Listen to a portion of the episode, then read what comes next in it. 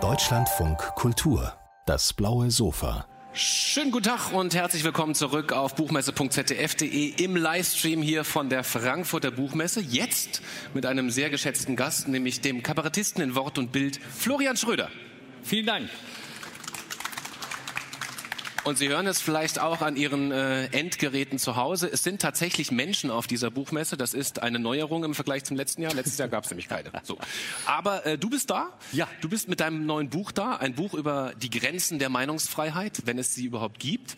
Jetzt diskutieren wir eigentlich seit Monaten, seit Jahren gefühlt über Meinungsfreiheit, über Cancel Culture, über die Frage, wer darf was, wann, wo, wie sagen. Was kann Florian Schröder zu diesem Diskurs noch beitragen? Darüber hinaus. Äh, ich glaube, er kann das beitragen, was er in dem, was er so gelesen hat, zu dem Thema meistens vermisst hat. Also mir ist immer aufgefallen, dass es viele Bücher dazu gibt und dass die meistens, sagen wir mal, sehr ideologisch sind. Das heißt, sie argumentieren aus einer bestimmten Richtung. Entweder Leute, die sagen, ich darf ja gar nichts mehr sagen, oder Leute, die sagen, bestimmte Leute sollen nichts mehr sagen, nämlich die, die nicht betroffen sind. So. Und das sind häufig Texte, die sind sehr beispielstark, aber sehr reflexionsarm.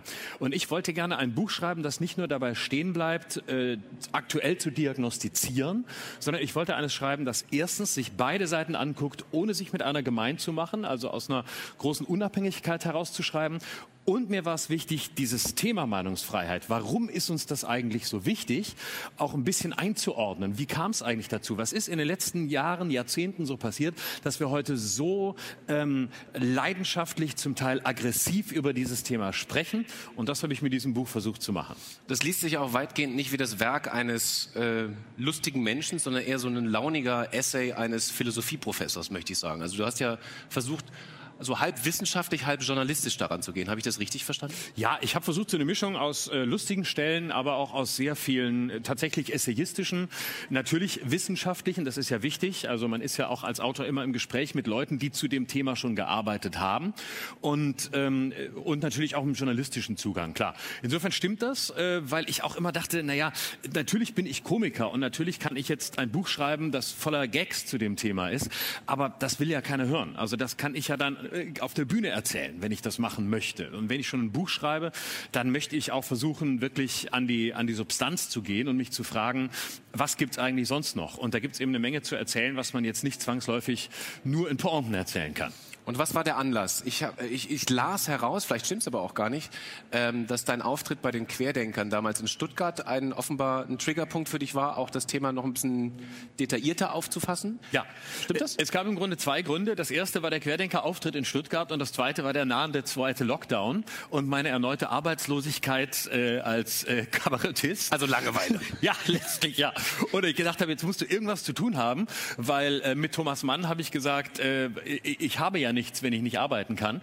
Und deswegen dachte ich, jetzt schreibst du ein Buch. So. Und dann war dieser Querdenker-Auftritt und das hat mich natürlich dazu geführt, mich noch mehr mit diesem Thema zu beschäftigen. Ich hatte es vorher schon getan, aber dann äh, merkte ich natürlich auch in der eigenen Erfahrung, ähm, wie eng die Grenzen der Meinungsfreiheit oft gerade bei ihren Verteidigern sind.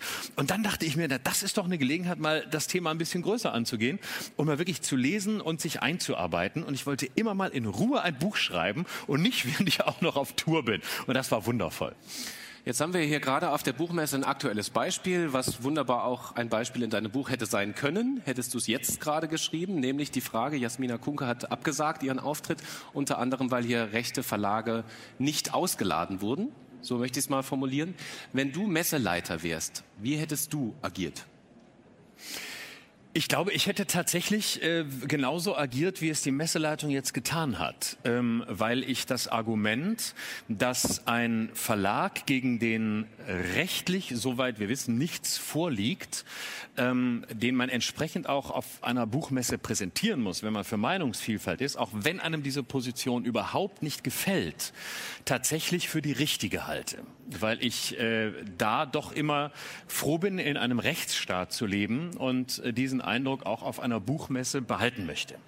Kannst du nachvollziehen, dass es eine offenbar immer größer werdende Gruppe gibt, die sagt, nee Leute, das reicht nicht mehr. Wir können uns jetzt nicht mehr auf Neutralität und Meinungsfreiheit berufen. Wir müssen jetzt auch mal ein klares Zeichen setzen, äh, wenn es um Rechtsextremisten geht. Gerade in diesen Zeiten, wo das ein gefährliches Problem immer, immer mehr wird, dass wir einfach sagen müssen, nee, Neutralität reicht nicht mehr. Wir müssen jetzt mal klare Kante zeigen und wir könnten ja theoretisch zumindest als, als privater Veranstalter sagen, nee, du kommst nicht. Ja, ich kann das, ich kann das nachvollziehen, aber ich finde es trotzdem nicht richtig. Ich kann die persönliche Entscheidung von jedem nachvollziehen, der sagt, wenn diese Verlage hier sind, möchte ich aufgrund meiner Biografie und aufgrund meiner Rassismuserfahrungen dort nicht auftreten. Das kann ich zutiefst nachvollziehen und respektieren besonders ähm, bei äh, Jasmina und dem, was wir über sie wissen, was wirklich dramatischste Rassismuserfahrungen sind. Da bin ich total, habe ich absolutes Verständnis und ähm, würde da keine Sekunde sagen, warum kommt sie nicht, das ist, das geht doch nicht. Na, absolut nachvollziehbar. Und trotzdem möchte ich nicht in einem Land leben, in dem wir anfangen zu sagen, na ja, ähm, na, Rechtsextremismus ist ein Problem und deswegen muss man hier eine Grenze ziehen und die kommen nicht mehr. Es geht alleine um den Rechtsstaat und das ist das Wichtige, weil wir, wir laufen in eine, eine Welt rein, in der am Ende aus ideologischen Gründen jeder sagen kann, ähm, na ja, der gefällt mir nicht und den dürft ihr nicht mehr einladen und mir gefällt jener nicht und den sollen wir auch nicht mehr einladen einladen. Und diese Tür, diese Tür möchte ich nicht aufmachen, weil ich sie für hoch illiberal halte und das für eine ganz große Gefahr halte. Nun könnte man natürlich auch andererseits argumentieren, es geht ja gar nicht darum, dass jetzt jeder sagen darf, wer nicht mehr kommen darf, sondern dass man in dem Fall ganz klar sagt, also das ist nachgewiesener Rechtsextremismus, brauchen wir nicht, das ist eindeutig und das ist in dem Fall tatsächlich relativ eindeutig, dann lassen wir das einfach auf der, ja, wie gesagt, man kann auf der Position stehen. Es gibt auch gute Gründe dafür. Das möchte ich überhaupt nicht äh, negieren. Es gibt gute Gründe, so zu argumentieren. Und ähm, trotzdem würde ich immer versuchen, die Meinungsvielfalt, auch da, wo sie uns nicht passt, so lange zu verteidigen, solange es keine anderslautenden Urteile gibt. Ähm, und es ist nun mal die Stärke und die Schwäche der Demokratie zugleich, dass sie eben diese Stimmen auch leider aushalten muss, die sie in Frage stellen. Aber sie hat, wie wir immer wieder gesehen haben, auch Möglichkeiten, sich dann dagegen zu wehren, ähm, wenn die Grenze überschritten ist. Und ich glaube, dass wir in einem Zeitalter leben, in dem wir einen starken Moralüberschuss haben. Und ich halte es für sehr gefährlich, wenn wir die Moral über das Recht stellen. Und das beobachten wir in vielen Bereichen. Also alles, was wir in Sachen Hass und Beschämung im Netz sehen, passiert ja aus moralischen Gründen. Das heißt, man glaubt, moralisch höher zu stehen als andere. Und all diese Diskussionen, die wir führen über Pranger und äh, all das im Netz, was es ja alles gibt, aus ganz unterschiedlichen Richtungen, all das sind ähm, gefährliche Entwicklungen, die darum so nah am Mittelalter sind, weil sie eben sagen, so, wir stellen einen an Pranger, Shitstorm, wir bewerfen ihn mit Scheiße, übrigens die gleiche Technik wie im Mittelalter, nämlich jemanden auf den Marktplatz zu stellen und tatsächlich mit Fäkalien zu bewerfen. All das ist ja quasi auch eine Form ähm, der öffentlichen Reinigung, aber auch eine Form der moralischen Selbstjustiz. Und das finde ich sehr gefährlich. Und es zeigt sich in der Geschichte immer wieder, je illiberaler einer Zeit ist, desto höher stellt sie das Moral, die Moral über das Recht. Und deswegen halte ich auch die Moral für eine der ganz großen Probleme heute und würde gerne mehr Ethik erleben und weniger Moral. Jetzt ist natürlich die entscheidende Frage. Ich glaube, mit dieser Analyse äh, können ganz viele ganz schnell d'accord gehen, äh, weil wir natürlich das alle auf die eine oder andere Weise erleben, aus welcher politischen Richtung auch immer. Und wir wissen auch, dass natürlich soziale Netzwerke da ein ganz schöner äh, Brandbeschleuniger bei dieser ähm, Dynamik sind. Was tun? Also es gibt äh, die Möglichkeit, ähm, politisch einzugreifen. Das wird ja versucht, wenngleich die Maßnahmen, äh, ich immer das Gefühl habe, nicht wirklich ausreichend sind. Also Netzwerkdurchsetzungsgesetz, da ist ja Deutschland Vorreiter. Ähm, das ist sicher schon eine ganz gute Maßnahme, aber es, es reicht natürlich nicht, weil man quasi ja immer in der Position bleibt, die großen Konzerne anzubetteln, bitte helft uns. Aber man macht ja, und das muss man sehen, indem man Konzerne wie Facebook zum, zum Partner im Kampf gegen Hass macht, ist das ein bisschen so, wie wenn die Polizei äh, die bewaffnete Bürgerwehr fragen würde, ob sie hilft, Verbrecher zu suchen. Denn Facebook, Apple, Amazon sind Konzerne, die ja letztlich auch die Abschaffung der Demokratie wollen. Die, äh, die, je länger sie da sind, desto stärker arbeiten sie parastaatlich und versuchen, eigene Währungen einzuführen, versuchen, äh, wie Apple eigene ähm, äh, Apotheken einzuführen, versuchen sich auszutauschen mit, mit Krankenhäusern, versuchen an Krankenhausdaten zu kommen. Das heißt, die wollen quasi eine Form von feudalem, neuem, digitalem Staat, der überhaupt nicht mehr demokratisch ist. Das heißt, all dieses Getue, Meinungsfreiheit nur bei uns, hier, wir sind die Orte, da kann noch jeder alles sagen, ist ja quasi nur die Einstiegsdroge, ein Scheinliberalismus, um ein ganz anderes System einzuführen, in dem Nationalstaaten und auch nationale oder internationale Ökonomien keine Rolle mehr spielen, sondern sie alles diktieren. Und deswegen finde ich das so, so schwierig. Und ansonsten, was, Aber was heißt das schwierig? Also ich meine, was bedeutet das am Ende? Ähm, Facebook zerschlagen, Machtlosigkeit anerkennen, aufgeben? Nein. Äh, also Facebook zerschlagen ist tatsächlich eine Idee, die mir lange unsympathisch war, aber langsam sympathischer wird, obwohl ich äh, da auch eigentlich sehr vorsichtig bin. Aber ähm, irgendwann kriegt das Ding eine, eine Gigantomanie und eine Größe, dass es einfach gefährlich wird. Aber ähm, in der Rechtsprechung in den USA ist es ja auch ähm, schriftlich festgehalten. Äh, Facebook darf und kann alles machen. Die EU hat das quasi fast wörtlich übernommen übernommen.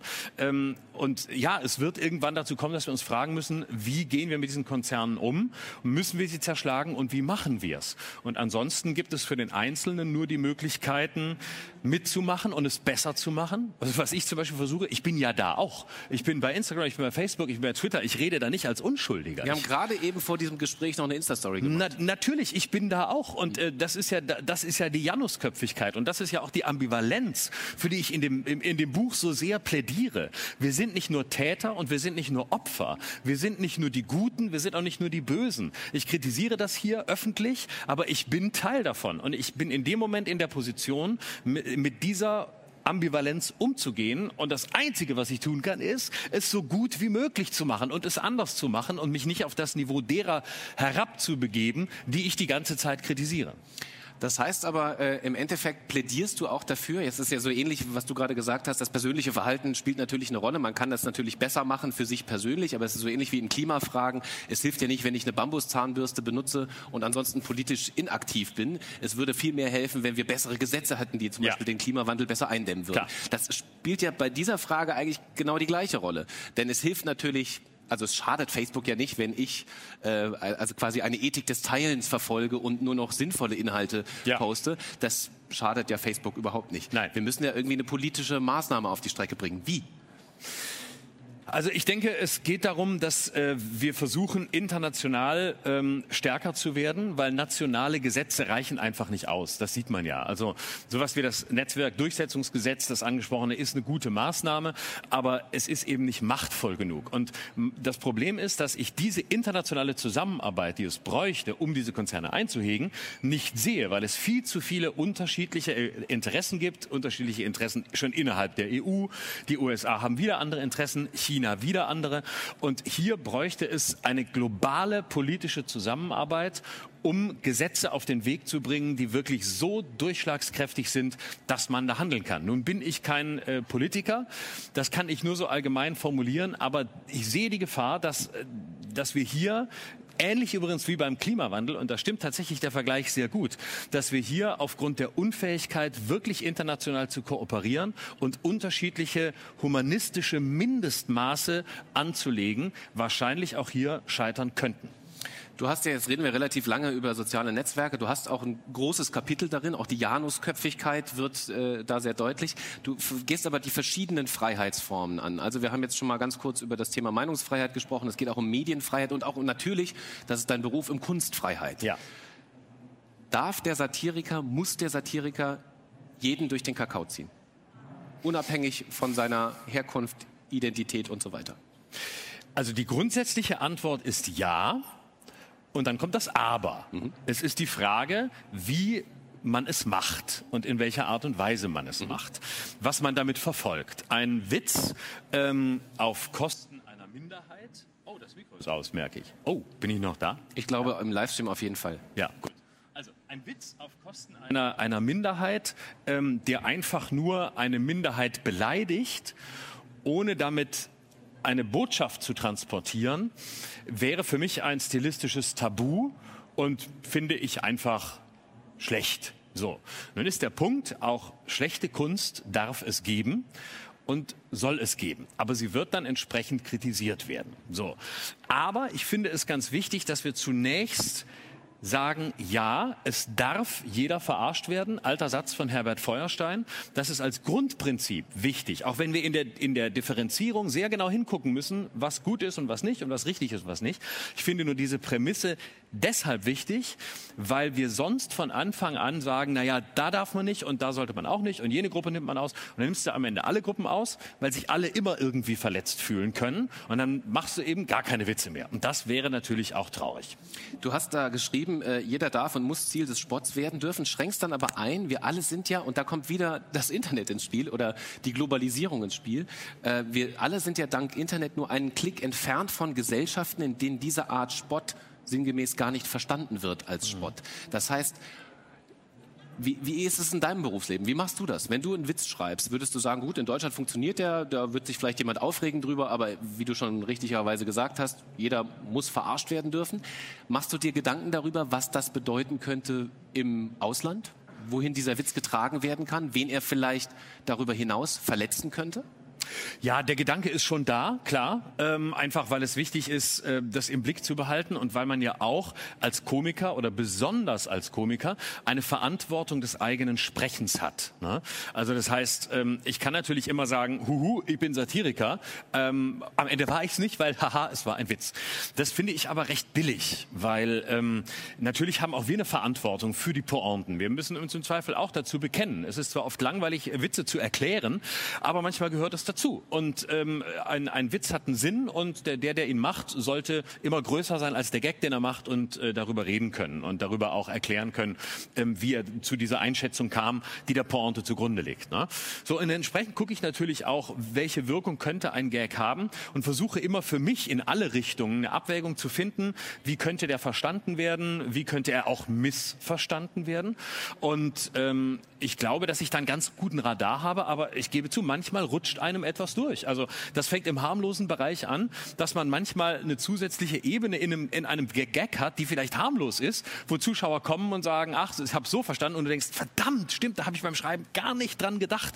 Das ist manchmal produktiv, weil man denkt, ach toll, es hat ja noch eine Ebene, die ist einfach lustig und manchmal hat es eine Ebene, wo du denkst, verdammt, das kann ja auch so verstanden werden. Und da muss man sehr genau sein und da gibt es auch eine Form der Genauigkeit, die nicht Selbstzensur ist. Also ich halte auch nichts davon, wenn Satiriker sagen, ah, ich zensiere mich nur noch. Ich kann gar nicht, ich traue mir nichts mehr zu sagen, weil man darf ja gar nichts mehr. Das ist Quatsch. Das, das stimmt nicht. Es gibt einen Unterschied, ob ich sage, ich bin genau oder ob ich von Anfang an da sitze und sage, oh, ich zensiere mich. Und wenn ich das Gefühl habe, mich permanent zu, zu zensieren, dann habe ich vielleicht vorher auch viele Sachen gesagt, die ich einfach vielleicht besser nicht gesagt hätte, weil sie einfach schlecht waren. Das heißt, äh, die öffentliche Empörung, die Kritik sagen wir mal, wenigstens die sachliche Kritik ist einfach, gehört einfach dazu. Man muss damit leben, dass man halt auch schlechte Kunst ab und zu abliefert.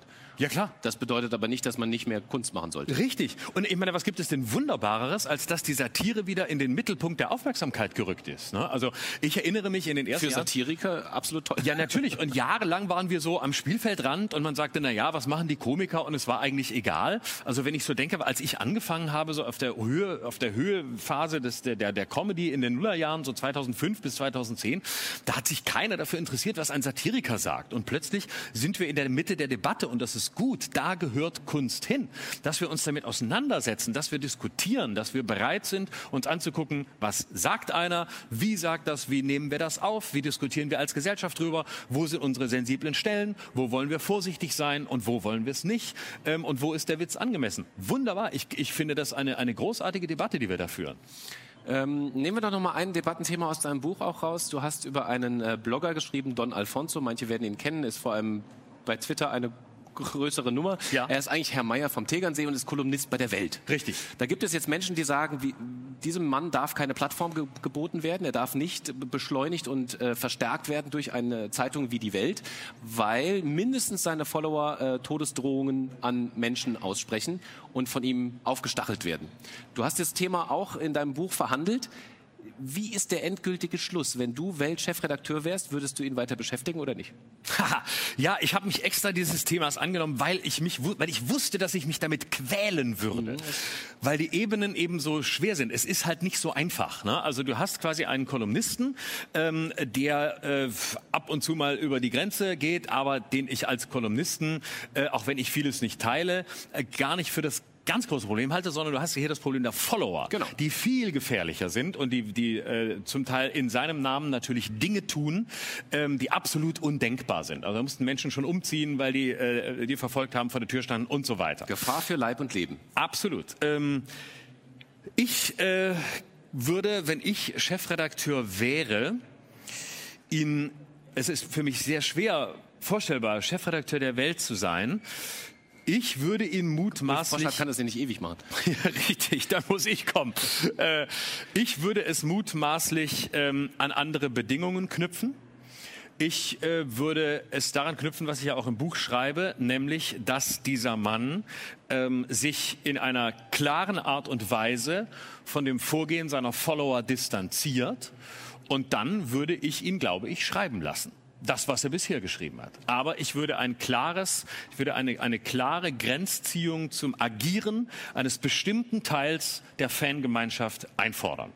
Und wenn das nicht eintritt, dann würde ich Konsequenzen ziehen. Das heißt, diese schweigende Billigung dessen, was im, in Folge seiner Kolumnen passiert, würdest du sagen, geht nicht? Also man ja. darf darüber nicht mehr schweigen? Ja, vor allem die Verteidigungslinie finde ich da so schwierig, weil ähm, äh, äh Poscher hat ja an der Stelle immer sagt, das ist der linke, das sind die linke, ist der linke Mob, der will den kaputt machen äh, und der gehört hier dazu. Das heißt, ich habe bisher noch nicht festgestellt, dass sich äh, jemand bei der Welt einlässt auf die inhaltliche Diskussion, die geführt wird, sondern es heißt immer, ach, das sind die linken Idioten, die wollen uns den Don kaputt machen. Und das will aber gar keiner, äh, sondern man will ja, man will eine Debatte darüber. Und wenn man sich da so drüber stellt, halte ich das für hochproblematisch, weil man dem Kern aus dem Weg geht. Und das finde ich dann verantwortungslos, weil man dann auch quasi die Meinungsfreiheit missbraucht und ähm, eigentlich die Verantwortung, die man hat, da rausnimmt. Und jede Freiheit bedeutet Verantwortung, insbesondere die Meinungsfreiheit. Was hat Meinungsfreiheit mit Privatsphäre zu tun? Oh, sehr viel. Ähm, ich glaube, dass Meinungsfreiheit äh, nur möglich ist, wenn es eine Privatsphäre gibt. Nur dann kann man auch öffentlich werden, öffentlich sprechen, sich entscheiden für Meinungsfreiheit. Und ähm, es gibt aber äh, auf der anderen Seite auch Meinungsfreiheit nur da, wo es Privatsphäre gibt. Also es gibt beides. Das heißt, ich muss wissen, dass ich im Zweifel mit meiner Meinung sicher bin. Deswegen gibt es ja die Möglichkeit, auch im Internet anonym zu bleiben. Also es gibt ja nicht nur die böse Anonymität, nämlich Leute, die sich versuchen zu verstecken, um ihren Hass zu verbreiten, sondern ganz viele viele Menschen in Diktaturen, Whistleblower brauchen Anonymität, brauchen den Schutz der Anonymität, um überhaupt auf eine Bühne treten zu können. Insofern finde ich das essentiell wichtig, dass wir diese Möglichkeit haben und dass wir die Möglichkeit haben, im Internet auch anonym zu sein. Wir müssen nur wesentlich wacher und aufmerksamer sein bei denen, die diese Anonymität ähm, missbrauchen. Wie ich überhaupt grundsätzlich der Auffassung bin, dass es Privatsphäre braucht, einen privaten Raum braucht, um öffentlich sprechen zu können. Denn das ist ja quasi eine meiner Diagnosen, dass wir öffentlichen und privaten Raum vermischen, dass wir gar keine Trennung mehr vornehmen, sondern dass jeder glaubt, das, was er privat sagt, auch in der Öffentlichkeit sagen zu dürfen. Aber es gibt fucking keinen Grund, in der Öffentlichkeit fucking zu sagen. Doch, außer wenn ich sage. Sonst ist es, äh, ist, muss, muss man dieses Fern trennen. Und je mehr ich weiß, ich habe einen Schutz des Privaten, desto mehr kann ich auch öffentlich agieren. Florian Schröder darf auch in der Öffentlichkeit fucking sagen. Ganz herzlichen Dank an dieser Stelle für das Gespräch. Und das ist der Applaus für Florian Schröder. Herzlichen Dank. Dankeschön. Vielen Dank für die Einladung. Dankeschön.